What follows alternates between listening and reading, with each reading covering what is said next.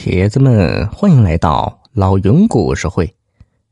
今天故事的名字叫做《不打不相交》。故事呢，发生在民国末年。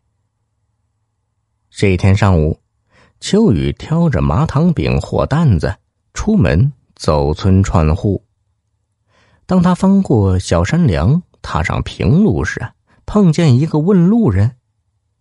这人四十岁左右的年纪，西装革履，风度翩翩，提着一只小皮箱，看样子是个生意人。两人一番寒暄，秋雨得知此人名叫云上，是个药材商。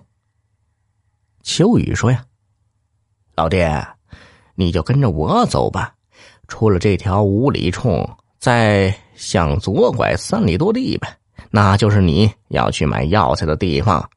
哎呀，听说那里名贵药材多着呢。两人是边走边聊，走过一个小山村时，秋雨见四下无人，突然产生了邪念。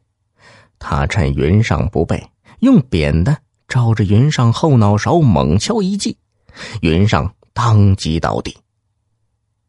秋雨以为云上被打死了，就慌忙。把他的小皮箱放进自己的大木箱里，朝山间小路仓皇逃跑。秋雨胆战心惊的跑回家，骗老婆说：“哎呀，今天我在路上捡到一只小皮箱，哎，你打开看看，里面装了啥东西？”老婆用钉锤砸坏小铜锁，打开小皮箱一看，不由被满箱的银元惊呆了。我们发财了！哎呀，再也不用做麻糖饼叫卖了。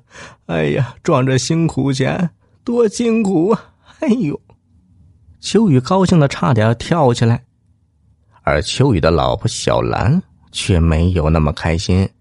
他想啊，如此贵重的东西丢了，失主肯定心急如焚，在到处寻找。于是他对秋雨说。都说外财不富命中人，用了心里也不踏实。依我看，咱们得去找失主。秋雨一听就摇头：“哎，我捡的又不是偷的，怕什么呀？放心用。”小兰警惕的问：“莫不是你谋财害命、抢劫路人的吧？”老婆这话把秋雨吓得面如土色。赶紧掩饰道：“哎呀，老婆，我杀鸡手都发软，怎么敢害人劫财呢？真是捡的。”小兰还是那个意思。秋雨，我不管你是捡的、抢的还是偷的，这皮包里的银元我们绝对不能动用。不然这样吧，先放在家里，由我保存，过段时间再说。秋雨拗不过老婆，只好依了他。再说云上，当时只是被秋雨打晕了，在地上躺了好半天后，慢慢苏醒过来。当他睁眼一看，卖麻糖饼的人走了，自己的小皮箱也不在了，这才知道碰上了谋财害命的歹人呢。这时呢，一个赶着毛驴的年轻人路过。他见云上满头是血，便止步询问。